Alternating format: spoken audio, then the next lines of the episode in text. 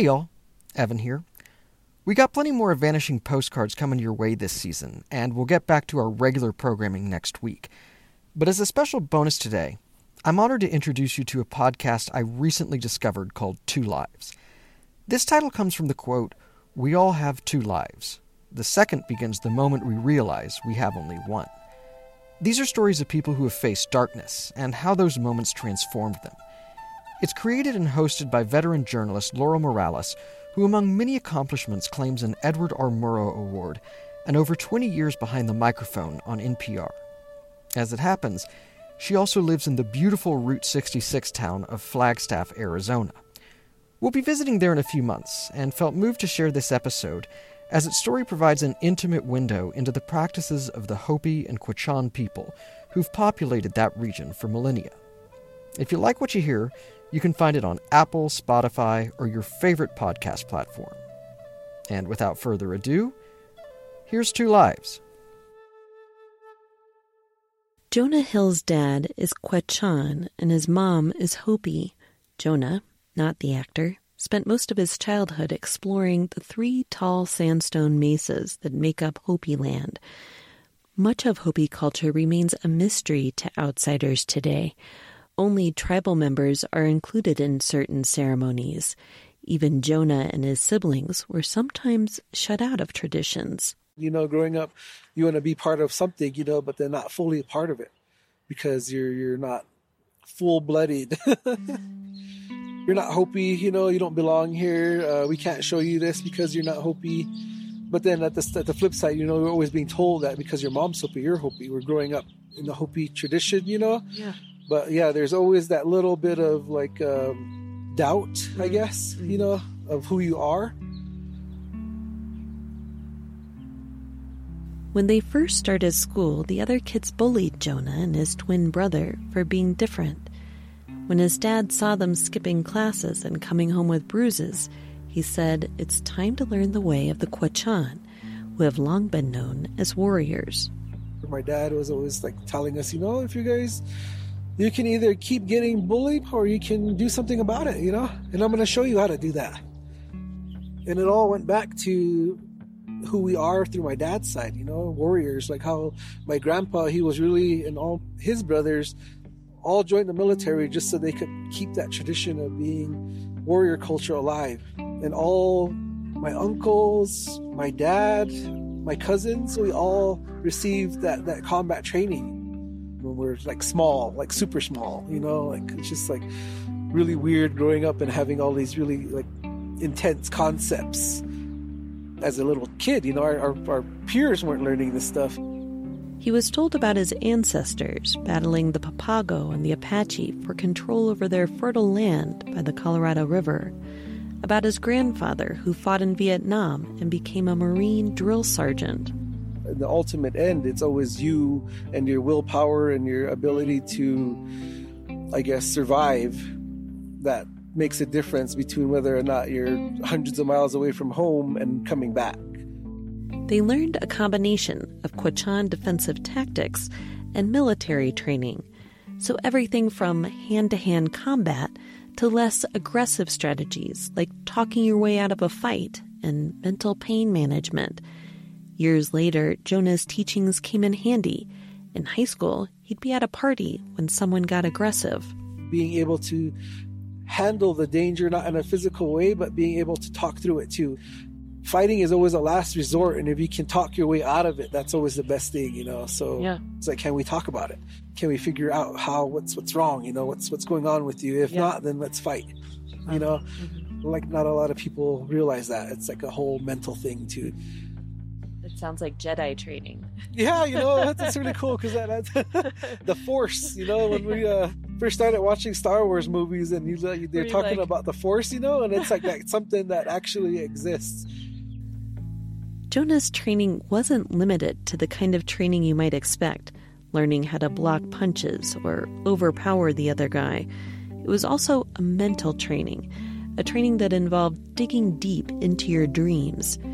Jonah didn't really know how critical these lessons would become until he needed them most. This is Two Lives. I'm Laurel Morales.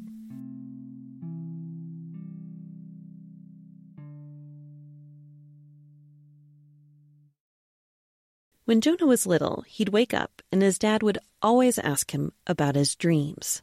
Well, my dad always say, "What did you dream about?" You know, every time we woke up, like, "What did you dream about? What did you do in your dreams?" His dad told him dreaming was a big part of his Quechan culture.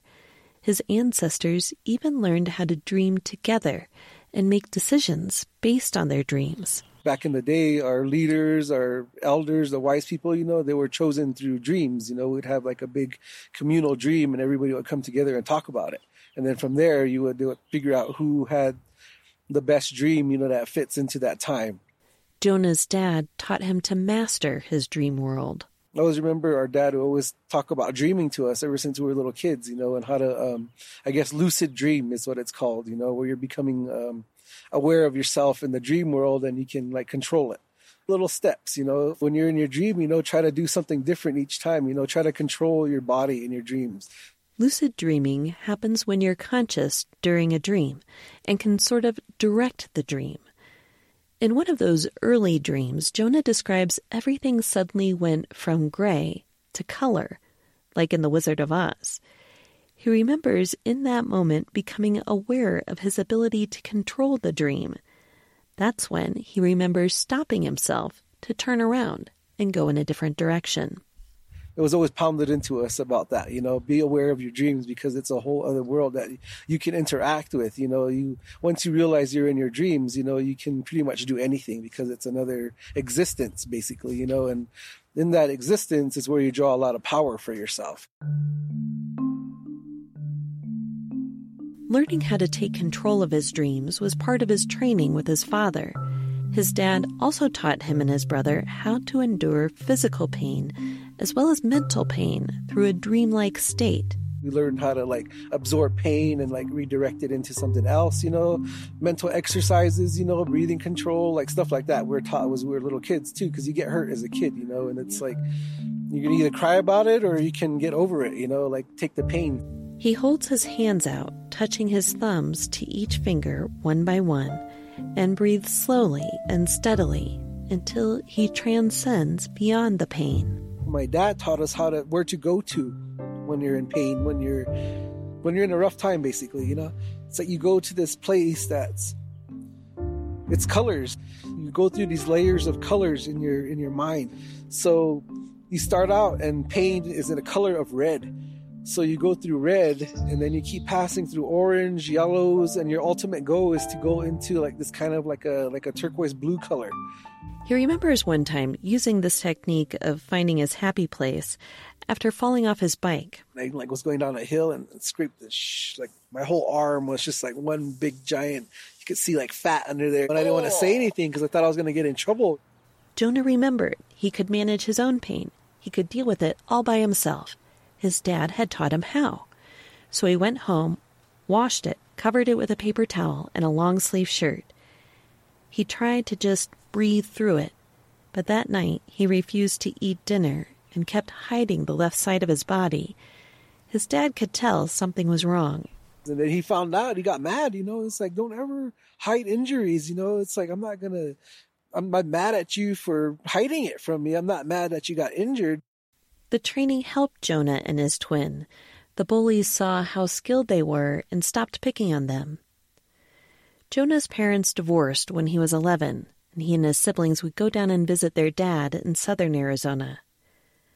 Jonah says no matter what happened, his subconscious was always one place where he felt a sense of refuge, where he was completely whole. Jonah's dreams have served as guides throughout his life. You have a dream of being born, you know, you have a dream of uh, being a child, you have a dream of being an adult, and then you have a dream of being an elder adult, and then you have a dream of your life after death.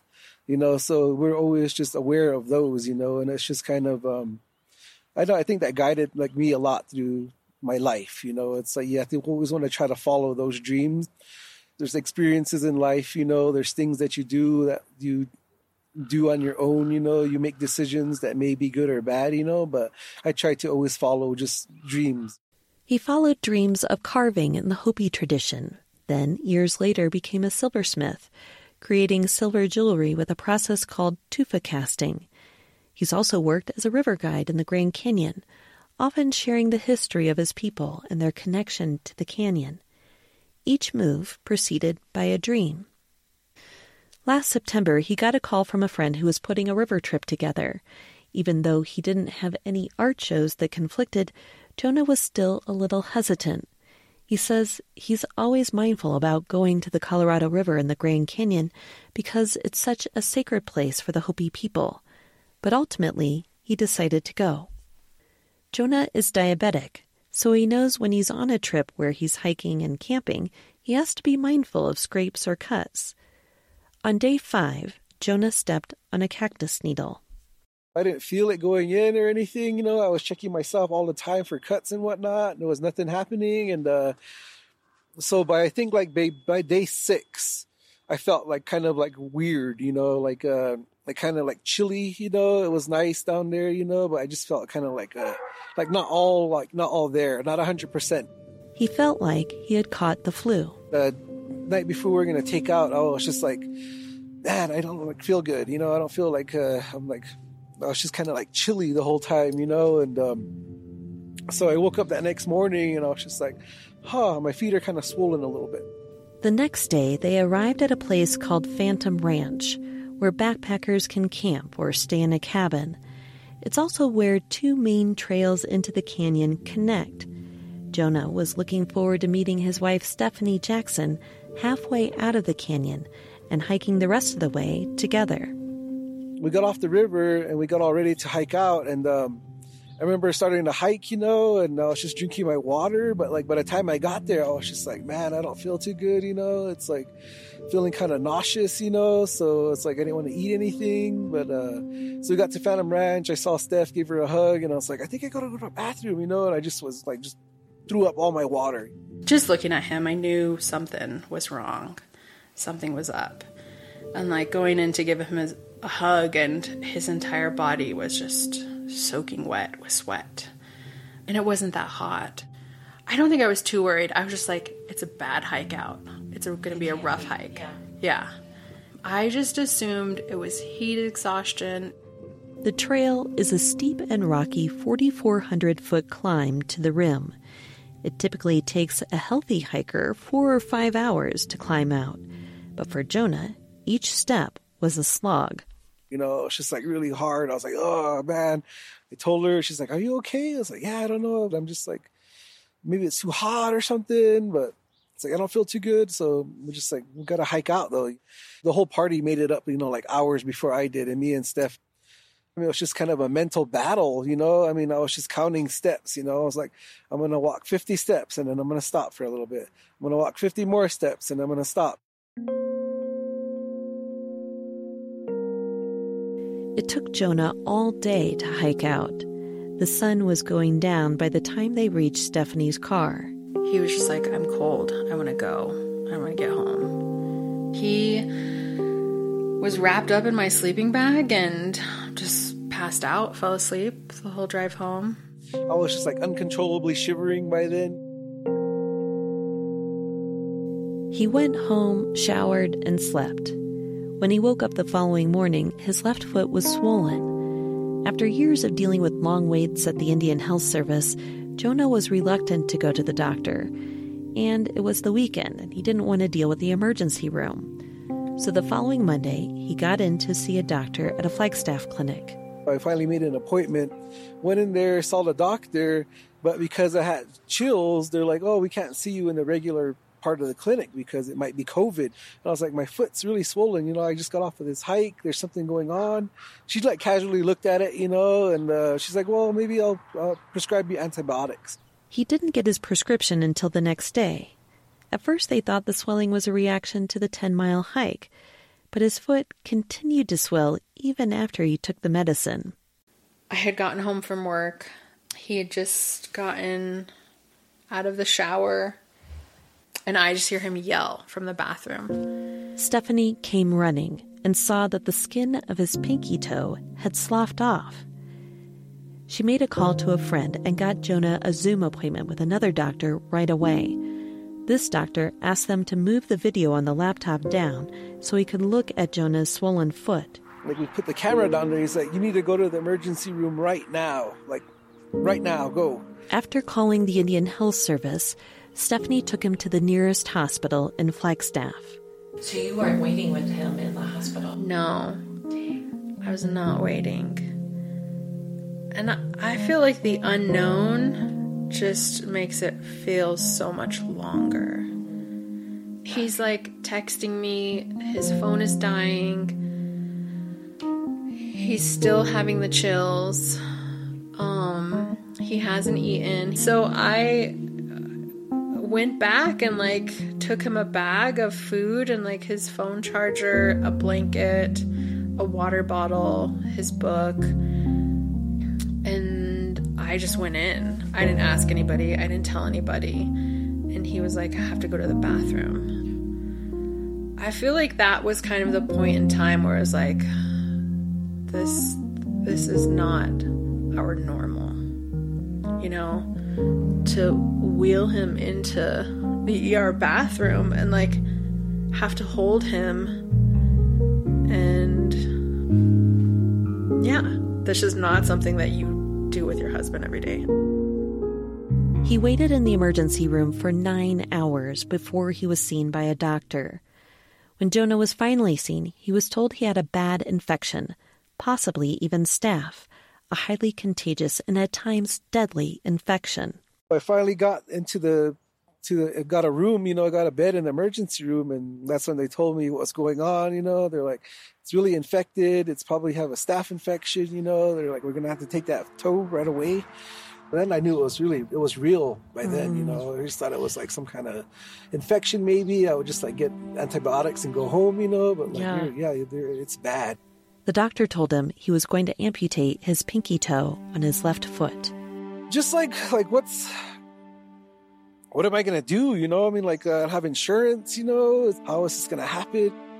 As tribal members, they've always been covered by the federal government's treaty promises that guarantee health care through the Indian Health Service. I was just like accepting of it right away, but at the same time, I was like really nervous and scared.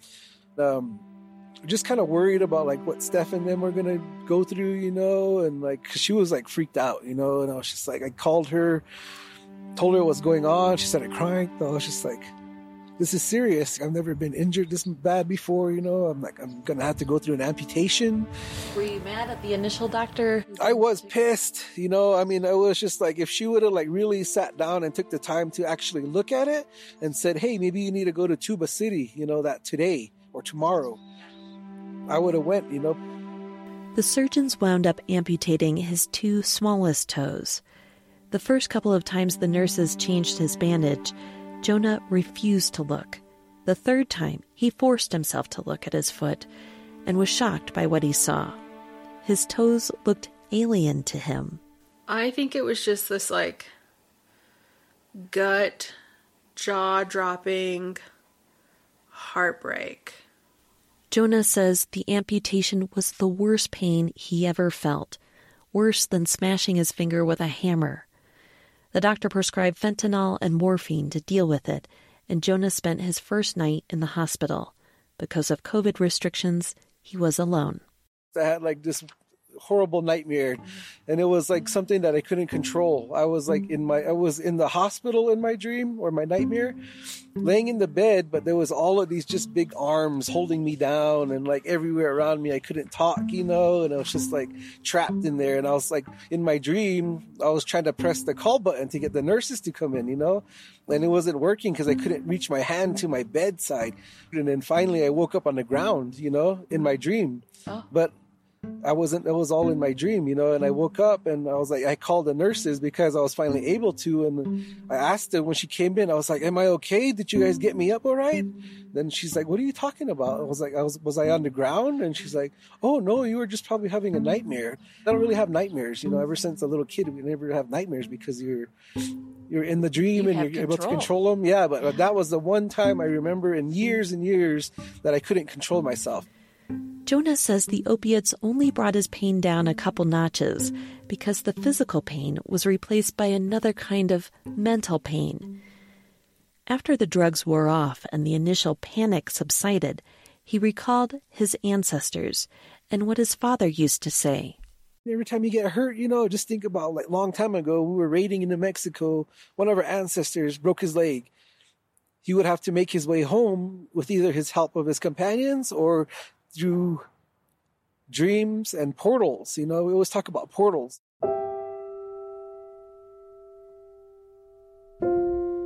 Places that lead other places, you know, and your mind is a portal. So I always remember hearing this when we were little kids, you know, it's just like, you need to learn how to get there, and this is how you do it.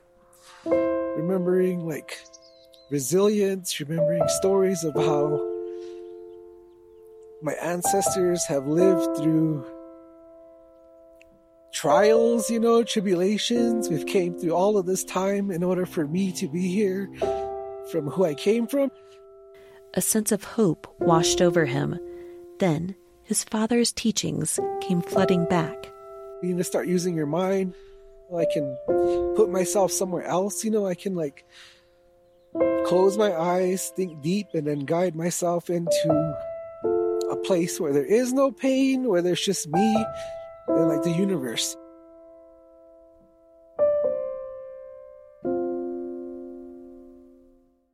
Ibuprofen brought his pain down from a 10 to a 4, a constant hum of discomfort. Then he used his breathing and meditation techniques any time the wound was cleaned or bandages were changed.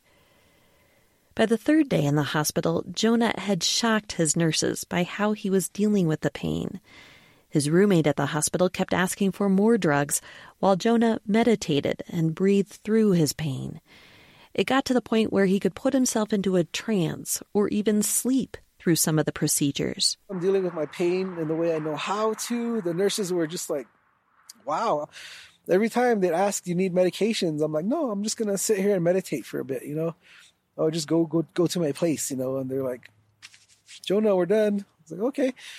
And then I think it was kind of cool because I don't think they've ever seen that before, you know, just like somebody taking this pain, you know, and just like dealing with it. Jonah stayed in the hospital for a total of 18 days.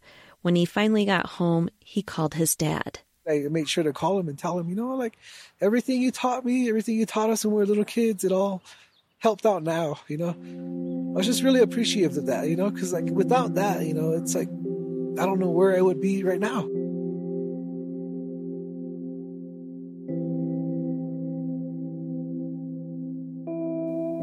Native Americans are twice as likely as Anglos to have diabetes. About one in ten have it. Stephanie, who is Navajo, remembers sitting with her great grandmother when she was little. My great grandmother was a diabetic, and I have a photo of like me soaking my two little tiny feet in a bucket with her, and she only has one foot in there because she's lost the other part of her leg. Um, mm-hmm. Yeah. As he healed at home, hospital bills weighed heavily on Jonah's mind. Even though the Indian Health Service told them to be seen by the closest hospital, the federal agency now refused to help with their bills, which totaled over a $100,000. His sister started a GoFundMe page to help. Jonah worried how he was going to pay the rest. His muscles were beginning to atrophy. He was also concerned about what was happening to his creativity. My legs, this leg was like like not active, you know, even my muscles in my hands, everything was just like depleted. Then he went through phantom pain. My missing toes were hurting. It was like phantom pain, you know. I was like thinking about it because I read about it, you know, a lot, like in reading and stuff, and I just never thought I would experience it, you know. But I was like, man, my toes really hurt. But then after a while, I was thinking, like, you know, if I can feel the phantom pain, there must be a way to feel phantom support. So I think when I took my first mm. steps, the, the, the physical therapist is like, wow, you're really good. This is really good, you know, and I was like really encouraged because the entire time I was thinking I had my toes there helping me out. That's when Jonah came up with a new way to deal with phantom pain. Why not trick my mind into registering something that could be there? You know, that's helpful. So once I once that like flowed into my mind, it, it seemed like it was better at me walking. You know, I was like more confident. I was more aware, and then sometimes I would slip. My my vision of my phantom support would slip, and that's when I get a little wobbly. He still wasn't sure if the trauma had affected his creativity. At first, he was camped out on the couch, not feeling like he could even pick up his silversmithing hammer. But in my my mind, I was like, man, I need to do something. I need to like be creative. You know, I'm like just sitting here. It's like thinking of my tools. You know, so I started picking up painting. He found a cheap watercolor kit he'd bought himself years ago. He made a few strokes on a tablet of paper, painting the trees he could see from his window, then a group of bunnies. That was really, really a good thing for me to like just like explore another medium, you know, in order to just get creativity flowing again because I was getting kind of a little depressed, you know, um, a little like worried about like the, the future, you know. But then once I started painting, I'm like, okay, I can I can fall back on this if I really need to. Pretty soon, he'd used up all the paint. I think by taking up painting, it really helped me mentally too to kind of deal with more everything that was going on around me. You know, I felt like more, the more I was painting, you know, the more, the less worried I was, you know, the less worried I was for the future, and the more hopeful I became for being able to get back into being creative. Slowly, Jonah's building up his strength. He can now make it upstairs to his bedroom. Gradually, he's spending more and more time back in his shop silversmithing. On this day, he hammers a ring. He's had to build the strength to raise his hammer again and just stand in front of his workstation. And as weird as it is to say, like the sounds and the noises that come from his back room, um, they're comforting. Every morning I come down here, I do my thing, I get dressed, you know, I put my socks on over my foot. That's kind of weird trying to get my sock on over this kind of, you know what I mean? And every day I'm just amazed at where I'm at right now. For Stephanie, she sees Jonah more clearly now. There hasn't been an epiphany, but more so this meta conglomerate rough around the edges rock that's been churned in the bottom of a rapid, only to be seen ages later. I can see the origin of Jonah. I can see the strength and discipline from his dad. I see the parts of him that are Hopi and Quechan and how those foundations of his ancestors influence his spiritual guidance. He's as capable as he ever was before. His creativity is continuing to be manifested, but now we get to clearly see the origins of who Jonah is. While he was in the hospital, he came up with an idea for a new mark for his work. Something else for my hallmark now, you know, just to kind of um, more as like a symbol for like a change in who I am, you know, and then like as a symbol of going forward. It's a footprint with two missing toes. I have a migration symbol spinning off from the where the two missing toes are, representing like my toes traveling on into the other world without me. And then as you go down the heel, there's another migration symbol representing the new steps that I'm taking, you know, the new momentum, the new life that I'm going through. And on the part of the foot on there, there's two lines uh, representing warrior marks, you know, warrior strength, you know, like mentally, physically, like everything that you need to do in order to keep going, you know. So I drew it out and it's it's my new mark now, you know. So cool. And it feels really good to have something like that, you know, as a I guess kind of as a physical symbol of where I'm headed to. Today, eight months after the amputation, Jonah's finding his balance. He holds a long stick like a sword and swings it in a figure eight, balancing on one foot, then the other, just like he's training for battle. This is Two Lives. I'm Laurel Morales.